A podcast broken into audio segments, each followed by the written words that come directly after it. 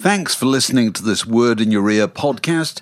If you'd like to get early access to all our productions ad free, priority booking for our live events, and to take part in our weekly quiz, go to patreon.com slash word in your ear for more details. Here's a cool fact a crocodile can't stick out its tongue. Another cool fact you can get short term health insurance for a month or just under a year in some states. United Healthcare short term insurance plans are designed for people who are between jobs, coming off their parents' plan, or turning a side hustle into a full time gig. Underwritten by Golden Rule Insurance Company, they offer flexible, budget friendly coverage with access to a nationwide network of doctors and hospitals. Get more cool facts about United Healthcare short term plans at uh1.com.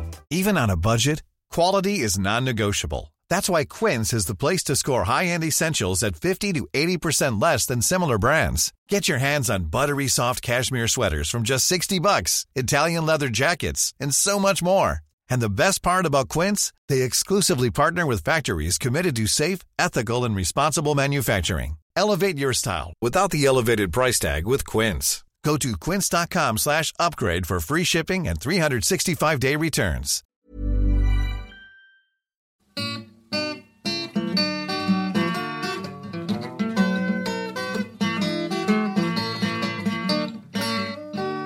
You're listening to a podcast from The Word. Good morning. Good morning, Dave. And behind you, unless I'm entirely mistaken, is a picture of, of who? It's a, it's a light entertainment star.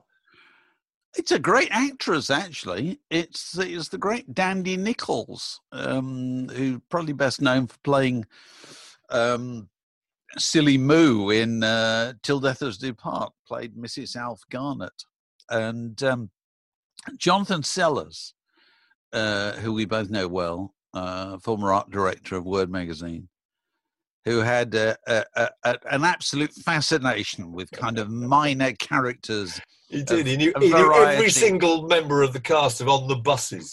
the point of there were John Sellers on the day when somebody published a slim volume about um, Charles Hawtrey.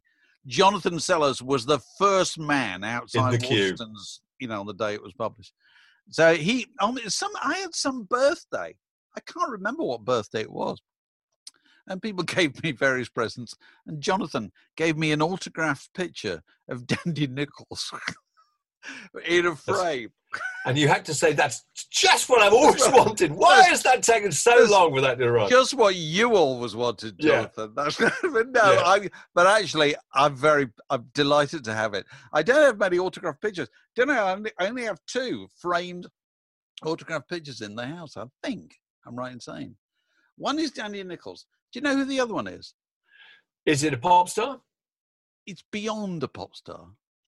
It's a genuine, absolute copper-bottomed entertainment Hollywood legend. Oh, right. so It's a film star. It's not Bob Dylan. It's Fred Astaire. Good God. That's quite cool, isn't it? How did you get that? I bought it years ago in a Hollywood um, kind of memorabilia store, and uh, it's it's a very beautiful thing. It's a beautiful picture, Can you remember him. what you paid for it? and well, I paid a significant sum. I mean, I can't remember exactly how how much it was. It was enough to make me believe it was real, but you know, absolutely. Well, you all hope it was real. Who knows? Who knows? It's a beautiful picture, and it's Fred Astaire, and I adore Fred Astaire. So you know, That's fantastic. yeah, I'm, I'm I'm still thrilled about that. So we're going to start with the Stack So look, game. Yeah, I'm gonna. Okay, okay, okay. Five country and western song titles. All all right, okay. Four of these are real. One is fictitious. Can you spot the ringer? Uh, Number one.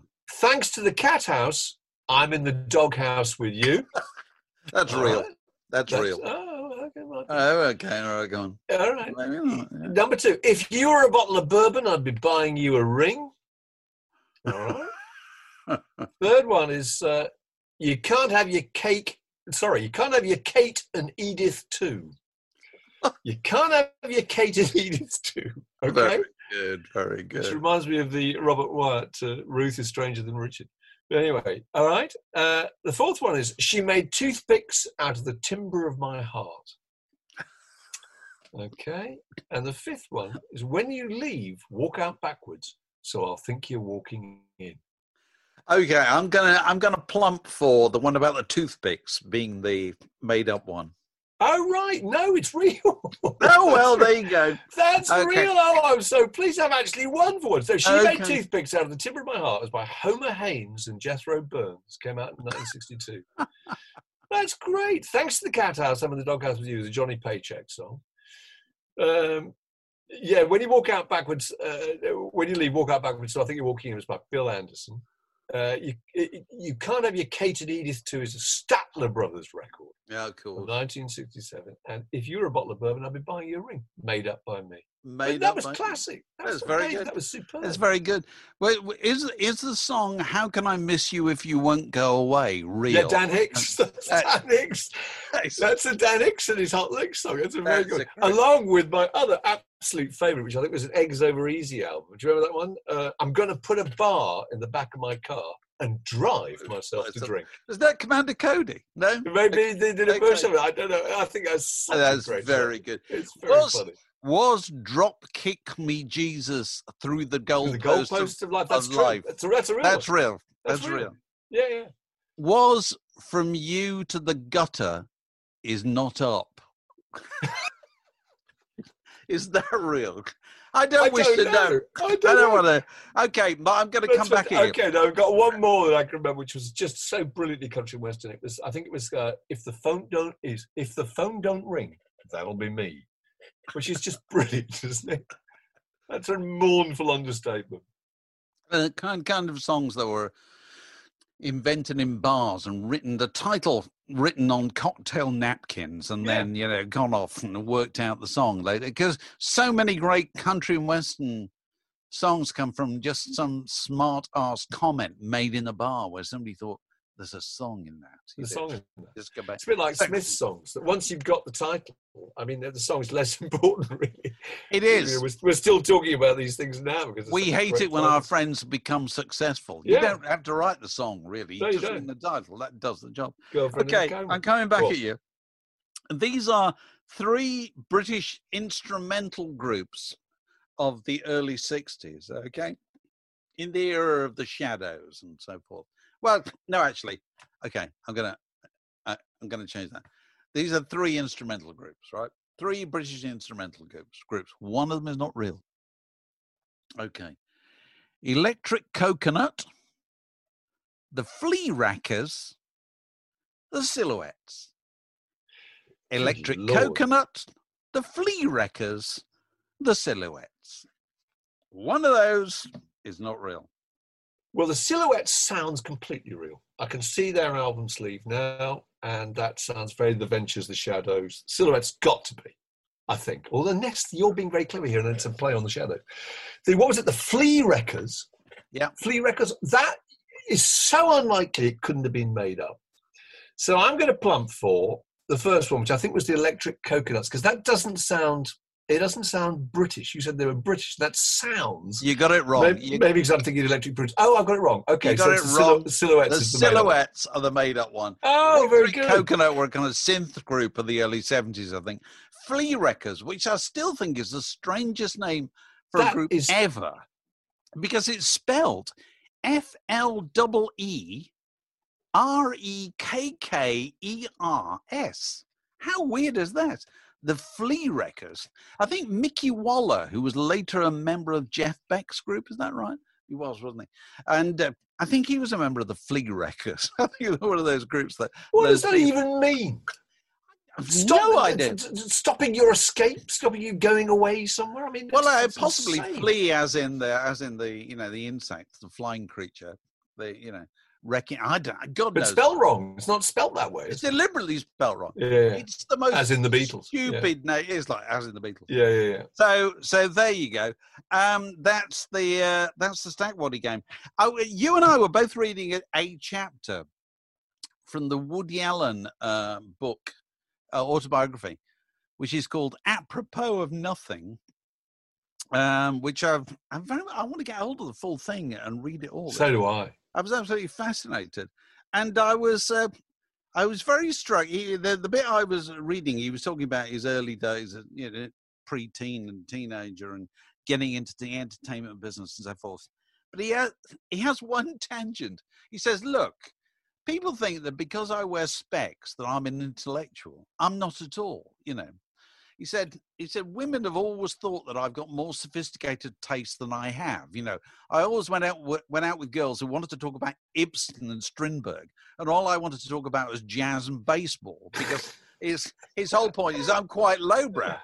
And anyway, he goes through a list of um, things that he's either never read or seen, or he's read and seen and didn't particularly like and he, he was just refreshingly unconventional and uh, and he he put when he when I came to the sentence where, where it said, "I don't find some like it hot funny," I wanted to punch the air with triumph because I thought that's what I've been thinking for years, thinking I was the only person in the oh, world. Oh no, it's hilarious. No, you, it's you, not- don't, you don't find it funny.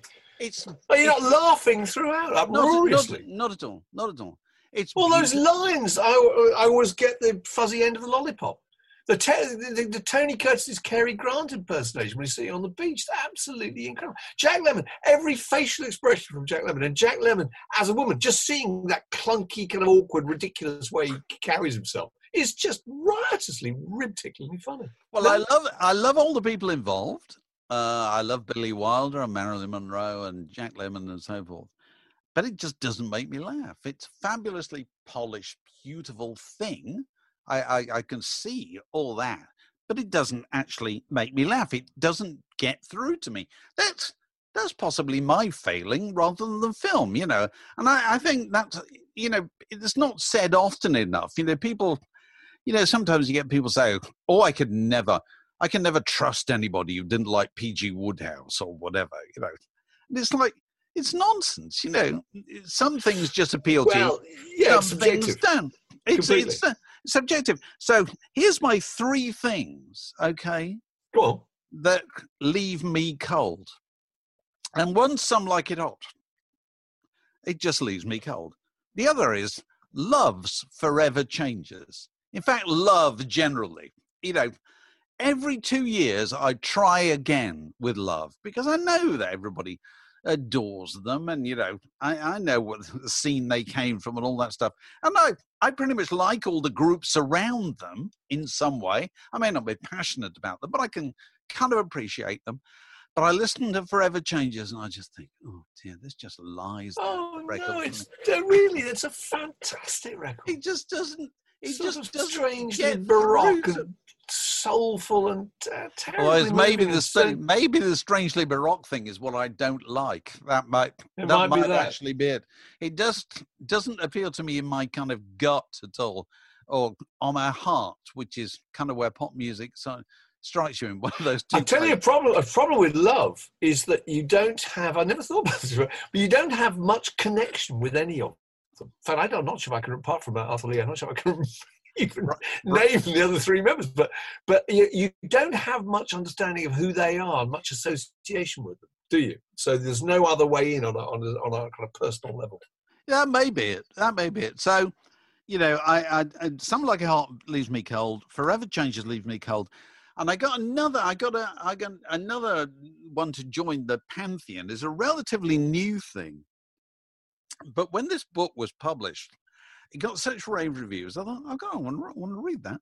I read a lot of books, and I do. I do read a lot of, you know, fiction, celebrated fiction. If something gets the Booker Prize or whatever, I tend to read it. And I read this book. I got halfway through this book, and I thought, I was reminded of the the old joke, and this is not a book to be cast aside lightly.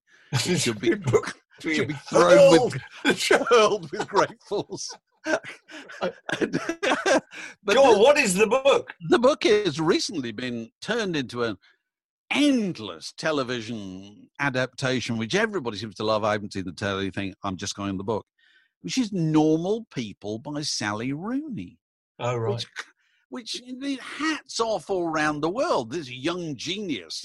I just thought I'm reading this. What is this? It's this young adult fiction. This is so kind of flat and self-absorbed and incidentless. And also, here's my most ringing criticism. Here's here's the most damning thing I can say about any book. Actually, which I would also extend to Just Kids by Patti Smith. And Patti Smith's a very good writer and remembers lots of things. But both that and normal people have, have one thing in common. They have no sense of humor at all. No sense of humor. Patti Smith's not blessed with a sense of humor. Not a sense of humor. How can you have the career, the life that Patti Smith has had, and not at any stage go, God, that was a laugh. That was a bit strange. That went a bit far. None of that at She's all. She's got none. I still haven't forgiven her for the Q Awards. Do you remember that? I got her to come to the Q Awards and I got Polly Harvey to introduce her. Polly Harvey, a massive, massive fan. Took immense amounts of wrangling. Polly Harvey, terribly nervous, not used to doing these things, doing us a real favour, got up and said, What a wonderful woman. This is the woman who made me pick up the guitar and made me want to write songs. Patti Smith then got up and said, "The one thing I can't stand is people who just, just you know, imitated me throughout my life, you know, and ripped off my ideas or whatever." I pretty much said that. Do you remember? You were there. Yeah, and then yeah. cast her a kind of narrow and appraising sideways Yeah. glance. I thought that is very, very unkind. It's, it's very rum. But no, no sense of humour. That's interesting about. But No, normal it- people. It's a lot of that. Is some of that to do with? um Is that an age thing? Because I mean, I, I don't get. I don't. I've never liked Little Britain. Everyone says Little Britain's fantastic. I can't, can't stand Little I mean, I can't stand. I just don't, don't even like David Walliams. well, you've got your way now, haven't you? It's been, Yeah, that's true. It's been removed. that's been. they've come That's up a bit harsh. I felt They really come up the dr- they come up the drive with flaming torches and pitchforks. Up there, they go. They've They have. Little They've Britain out into dragged. I outer darkness. Makes me think that there is a, a possibility to start a TV channel right now called Banned Television, where slowly, you know, they're they're just going to squeeze all this stuff out of the main channels, which are Netflix and BBC iPlayer, and they'll Which make it even more curious and attractive. Course that's a really good idea. Banned TV. Brilliant. Like all those people used to go all the way to Paris to watch A Clockwork Orange and cinemas, you know. So those are my three. Uh, some like Art, forever changes, and normal people. Have you got anything? God, well, I mean, apart from, as I say, a little, I, I, nothing major. Uh, I never got the Mighty Boosh. I never got the League of Gentlemen. Uh, I never got Robin Williams. I know everyone says he's absolutely fantastic, but I always found him tense and unnerving and completely unfunny. Monty Python, was it funny? Did you think at the time that it was? I, I didn't find it funny. I found I, I ought to find it funny. I like the concept of it. The principle of it was funny. I don't remember laughing at it once. They're terribly dated now. Queen, well, the, as in the rock band. I know, I know, I know this is entirely subjective, but you know, the- I, Queen have never moved me. Utterly unemotional. Wizard of Oz, nightmarish, scary, no good. The Mona Lisa, Dave. Sorry, overrated. The Mona Lisa is fantastically dull and uneventful, isn't it? If you actually go and see it in person, it's even worse because it's What would, tiny. it, what would it oh, cost her to smile, for goodness sake! Why did cheer up? Oh my God! Look at the bright. Turn that frown upside down. no, the one, the one absolutely classic concept that I've never got, I think, is Ken Dodd. I don't know why. Oh, right. Is that because I'm Southern? Ken Dodd, we just, you know, he just because he doesn't represent any culture, he has no cultural significance. for me. I don't know. Is Ken Dodd funny? I mean, Uh, that, what's that great line Ken- about Ken- his teeth? He said, "My Ken teeth." Are- uh, he said, "I can eat, it, eat it, uh, an apple through a tennis racket." I think that line is funny, but I think that was written by Frank Muir. The, the thing about Ken Dodd was that he gave you too much volume, and therefore, you know, the proportion of funny was relatively small because he he over delivered. Years ago, this must be thirty years ago, he played the London Palladium, and and I said to my wife, "Come on, we're going to see Ken Dodd," and we and we But did. um, actually went. we went and um because i remember seeing him as a teenager on holiday in blackpool or whatever and um and we went and he he he was on stage for like three hours he just exhausted you so even if it was the funniest thing in the world you wouldn't have you, you wouldn't have been laughing all the time you know you, by then you'd have given in that my favorite ken dodd thing do you remember there used to be a radio 4 series called in the psychiatrist chair uh, presented by a, a very good Irish presenter called Dr. Anthony Clare. Do you remember Yeah, this? I do. Yeah, yeah. Which yeah. used, used to plumb the kind of psyche of celebrities. And Ken Dodd had had the controversial, you know, income tax case. You know, yeah. I don't he'd been keeping money under his bed or whatever. I think he'd literally been keeping cash under his I think mattress. he did. I so think he did. And, I rather uh, admire him for that. and they did the interview. Clare did the interview, and um, and he talked about early life and working and so forth. And then, then when he obviously thought it was safe in the interview, he said, I, I want to talk to you about money. And Ken Dodd just looked at Pete, Pete and said, Why, have you got some? Which still makes me laugh. That's very The very idea that he's going to give him some spare cash in the That's middle of the good. interview. So I can just Ken remember Dodd, Ken Dodd is a little bit like a bit, little bit like Monty Python. Here's the here's the key thing in his defense and their defense. They're funny ideas which you carry Yeah. around with you. You don't necessarily enjoy the experience of watching it or receiving it the first time, but it sits in the back of your mind. And you know, Monty Python planted hundreds of really funny ideas that are still really funny That's true. but you wouldn't necessarily wish to, you know, uh, sit and watch it. I can't look at a box of chocolates, uh, you know, with with a little plan inside the lid of what all they Well, are. I'm thinking steel bolts are going to come out and pierce either cheek. See, spring surprise. When Spring you surprise. bite into it, steel bolts spring out and plunge through both cheeks. That joke landed in my life in about 1969, and it's still making me laugh. It is good. day. So that you know that, that's a hell of a thing, you know. So. And their albums were great. The albums were fantastic. The album with three three grooves. Do you remember that? A single album with three grooves. yeah, God, that was brilliant. You turned over the seconds. I can still remember that. Probably, you know, having been on the old jazz ciggies at the time, I can remember us turning the side out, dropping in the needle, and the side only taking 15 minutes. We put the needle, we thought, that's very short. Put it back again. It's completely different 15 minutes. I can remember being freaked out. You're listening to the Word Podcast. It's a lockdown lock in. Before we go any further, uh, let's uh, pay tribute to our Patreon supporters, those people who've taken advantage of the opportunity to come on board this magnificent enterprise and uh, have the reward of A, the glow of knowing that they've done good work, B, being able to watch you and me, Mark, as well as simply listen to us, and also to be able to listen to the podcast earlier than uh, than everybody else can do, and also And the quiz.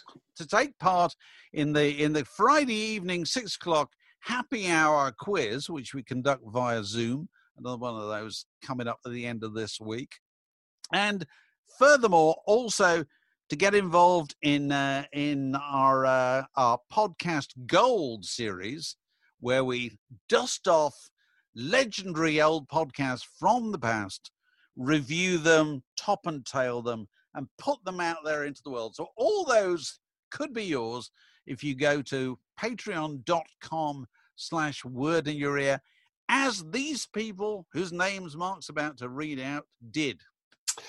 They did. We have some new names, and thanks very much to all of you. Much, much appreciated. The first uh, name, I think I'm pronouncing this right, is Paul Gagan. And apologies if that's not pronounced right. It's a complicated spelling. Uh, also, Paul Coleman and Brian Cansell. Sorry, Brian Hansel. Uh, Alfred Daniel, Stephen Clark, Ronnie Day, Gareth Durant, Ian Muir, uh, Graham Crossley, Gavin Rogers, Tony Quinn, and Jonathan Hodes. We're immensely grateful to all of you. We're Thank you so much. Very grateful. And if, you, if you'd like to Don't miss the quiz. If you'd like to join them, patreon.com slash word in your ear for further details. What were you telling me about Terri Hooley? Yeah, Terri, there's a movie being made of Terri Hooley's life, a biopic, which I think is on iPlayer at the moment. And Terri Hooley, really interesting guy. Um, and I, I knew quite a bit about him. I was fascinated by the story. Uh, he was born in in in, in, uh, in Northern Ireland in, in 1948. Uh, tragically lost an eye in an accident when he was a kid. Somebody shot, a, you know, a bow and arrow accident when he was six. And this focused his interest in music. Music was the only thing that motivated him and seemed to give him any pleasure. And so he grew up in that whole era of uh, the show bands and the hippie bands, and he formed a record shop. He opened a record shop in in, in Belfast, and um, he's selling, you know, old uh, t- Rory Gallagher records, etc. And uh, it's one of the few places where the Catholics and the Protestants can, can it's the height of the troubles, can can uh, get together. And um, then he's converted to punk rock, and there's a great scene where he goes to this pub in, in the Pound in Oxford Street, and uh, is completely converted to the whole new sound of what's well, of, of, of what's happening in Northern Ireland. Uh, Richard Dormer, incidentally, plays Terri, and his wife is played by Jodie Whittaker, who's the woman who went on to be in uh, Doctor Who. And he starts to put out records, but he starts to label Good Vibrations, puts out records by Rody and uh, Rudi, sorry, and, and Protex and, uh, and the Outcasts. And then the key event of the film is that the Undertones arrive and they they insist that he listens to their their demo tapes. And he, he records them. And everybody in the studio thinks that teenage kicks is the most extraordinary thing. They've never heard anything like it. And it was really touching. And there's a scene where they, they all get together and they, they do these personal uh, individual diy wrappings of each of these singles. And he takes a big bag of them to london. And he meets a load of kind of hopeless kind of cretinous vaudeville villain cloth-eared record executives who tell him how rubbish the record is. And then he remembers John Peel, who he absolutely adores. He's great hero. So I'll send one to Peel. And of course, famously, Peel played the record. Do you remember he played it twice in a row? You can still hear this on uh, YouTube. Yeah. And that's what that's what kind of just caused the whole undertone story to take off. And, and to some extent, you know, some of the the, the, the uh, the massive amount of success that Northern Ireland bands had at the time. And it made me think, are there other people who should be, uh, we should be, there should be a movie about? Um, it, it, you know, uh, it, are there other kind of small legendary figures in the music industry? I mean, I'm surprised there hasn't been one about Richard Branson, the documentary. I don't think there has. Although Richard Branson quite a hard man to like for a lot of people. Well, but, also I mean, did, didn't have a record player. Didn't have a record player. Didn't have a record player. So somewhat difficult to position him as the, the cause traditionally these films always follow the same plan, don't they? True believer out there, passionately involved with music. People who work for record companies, the suits, not interested in music. Not true at all. Absolutely not true at all. Oh no, I'm sure there's been liberties because taken with this story. Record companies, certainly at the time, you know, 77, 78, they were desperate to sign new punk acts. They could, they were not interested in anybody but new punk acts. You know, so to paint that kind of uh, that kind of tension, I think, is a bit of a distortion. But that's how those. That's how. Those no, I'm sure they're playing that very much for the, the to, to, make a dramatic movie out of it. You know? Yeah, yeah. And also, I think it's quite likely that he, he, would have got to go ahead on the budget because Terri Hooley is Irish and, and it plays well in America. People adore the Irish, don't they? The Irish roots. But uh, nobody has anybody made a film. I, I'm, I may be saying something stupid here. Has anybody made the Berry Gordy story? I'm not aware that they have. Not to my, not to my knowledge. Because he's still alive, which may somewhat cramp people's style. Uh, but you know, that's the independent record man to to end them all, isn't it? The man who invented Motown Records and, uh, you know, turned it into this enormous. Would that be better as a documentary rather than a biopic? Because with a biopic, the problem is you've got to believe that this succession of people that you're seeing walking in are actually, you know, the well, rock if you, stars. If you, can find if you can find an actor to play Feargal Sharkey, I would say you can find an actor to play Diana Ross. No, so, quite know. convincingly quite convincingly. uh, I thought there's one person I thought that you could make a, a, biopic or a documentary about was Joe Boyd. All right. Joe Boyd's a good story. Do you think? Joe yeah, Boyd, yeah, Harvard, yeah. Harvard intellectual, hung around Greenwich Village, met Bob Dylan, tells that great uh, story. Uh, that's a good. That's a good scene. That's a good scene. It's a great, it's a really good scene where, where it's in his white bicycles book where he meets this girl at a club, and uh, and uh, he's clearly on a promise. And she says, he says, do you want to come back to my place? Yeah, absolutely. Yeah, I'll be, I'll be, I'll be back there. Um, you know, um, yeah, I'll be back a little later. He gives her the address. And when he gets back, Bob Dylan, was that right? Was staying? Am I right?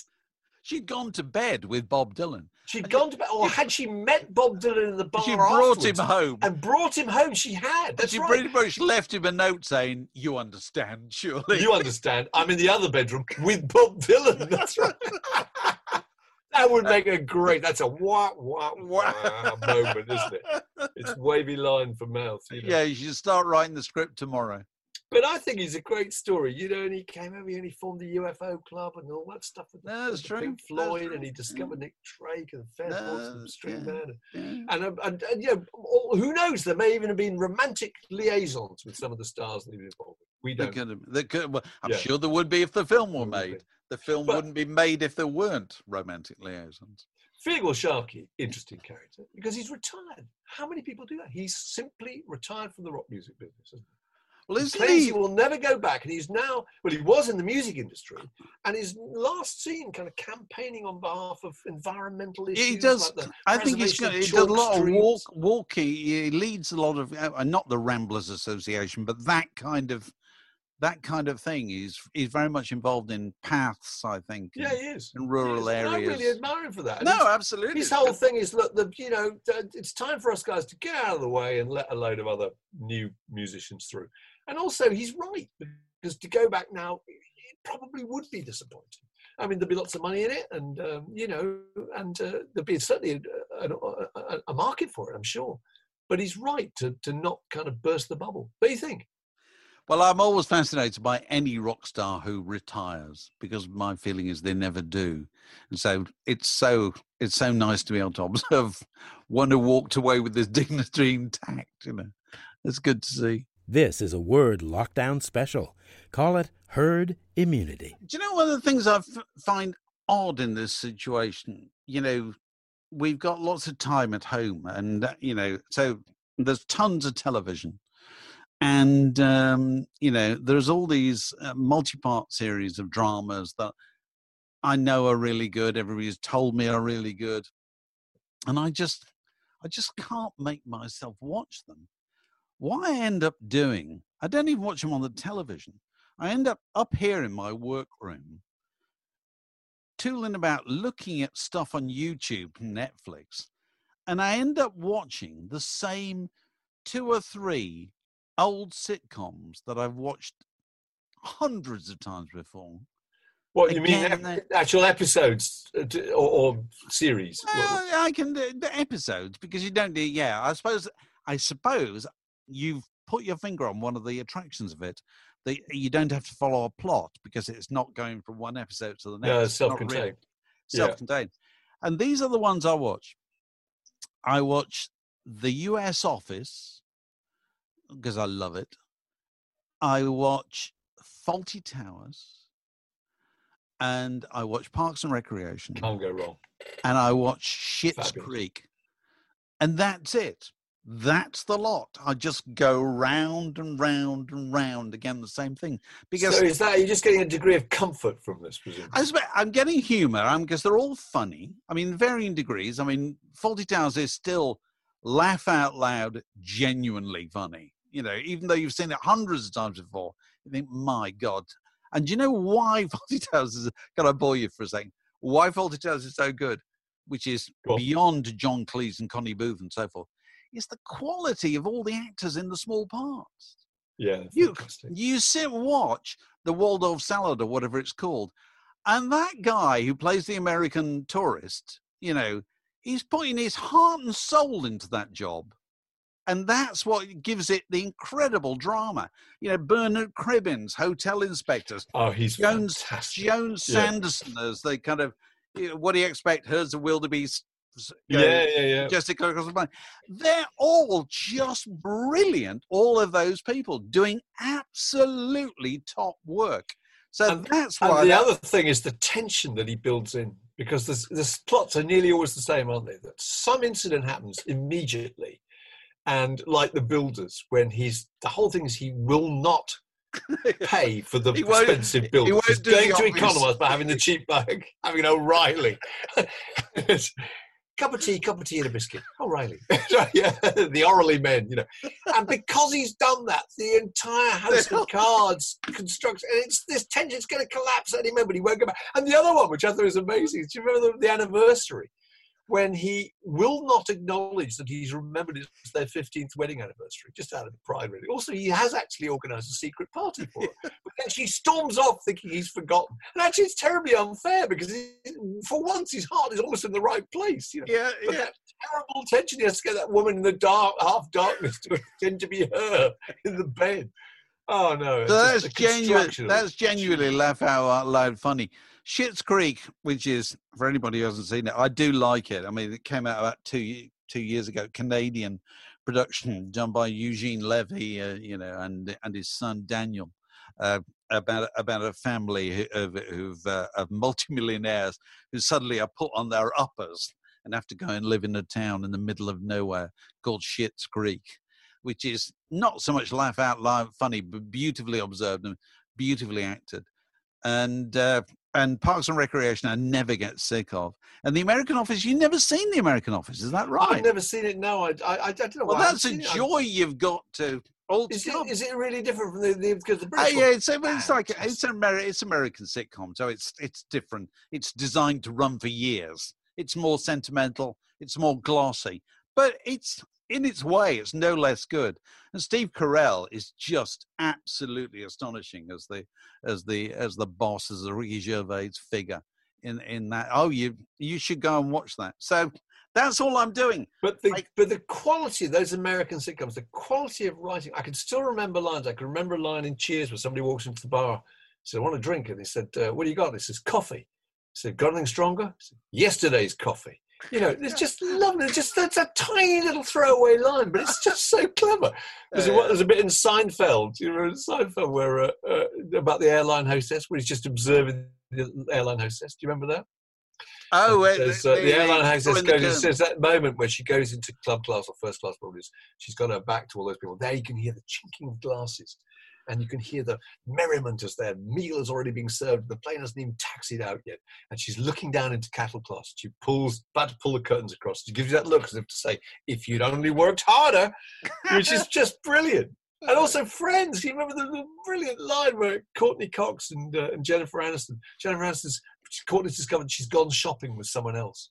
She said, "I'm so sorry. Uh, I- Oh, I was yeah. thinking of you all the time." Oh, time." absolutely. Now So I only deep. no. She says it's brilliant. That is, she discovers that she's gone to Bloomingdale's without her. Bloomingdale's with another she- girl. and she said, "We only went once, That's right. and I was thinking of you all the time. all time." the time. I know she's been unfaithful. It's fantastic. Oh, it's brilliant. So those are the things I just end up watching again and again and again, without before launching into these kind of fourteen-part dramas because I sort of don't feel up to it really.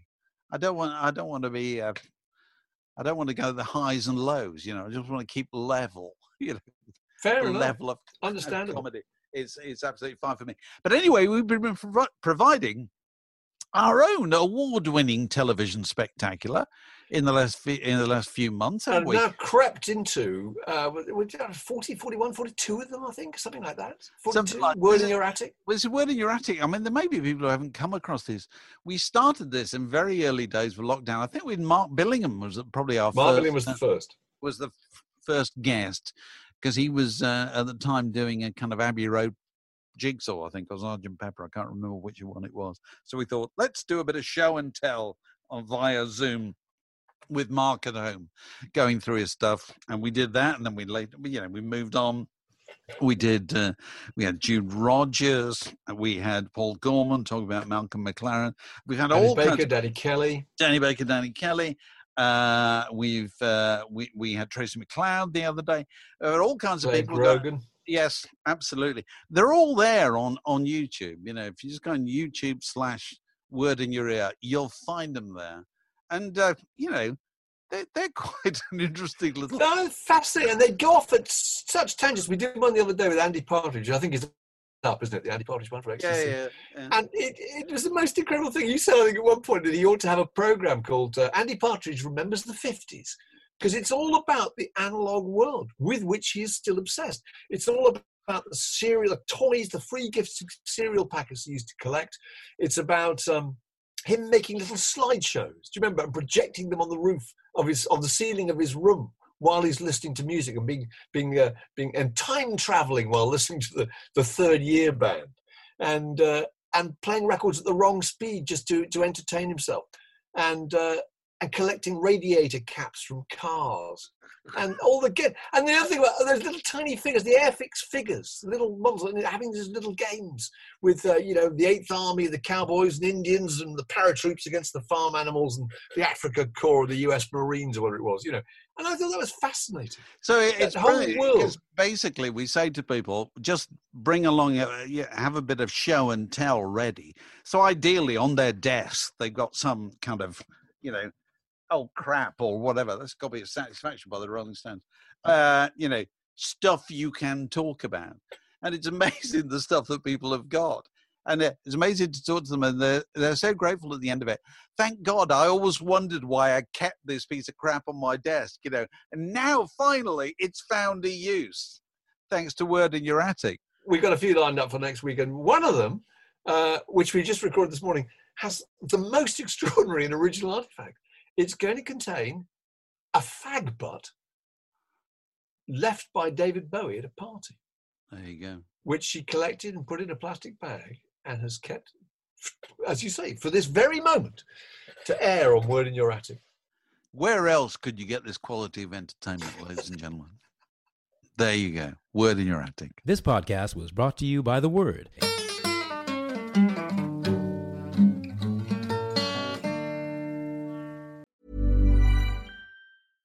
Catch yourself eating the same flavorless dinner three days in a row? Dreaming of something better? Well, HelloFresh is your guilt free dream come true, baby. It's me, Keke Palmer. Let's wake up those taste buds with hot, juicy pecan crusted chicken or garlic butter shrimp scampi. Mm. Hello Fresh. Stop dreaming of all the delicious possibilities and dig in at HelloFresh.com. Let's get this dinner party started.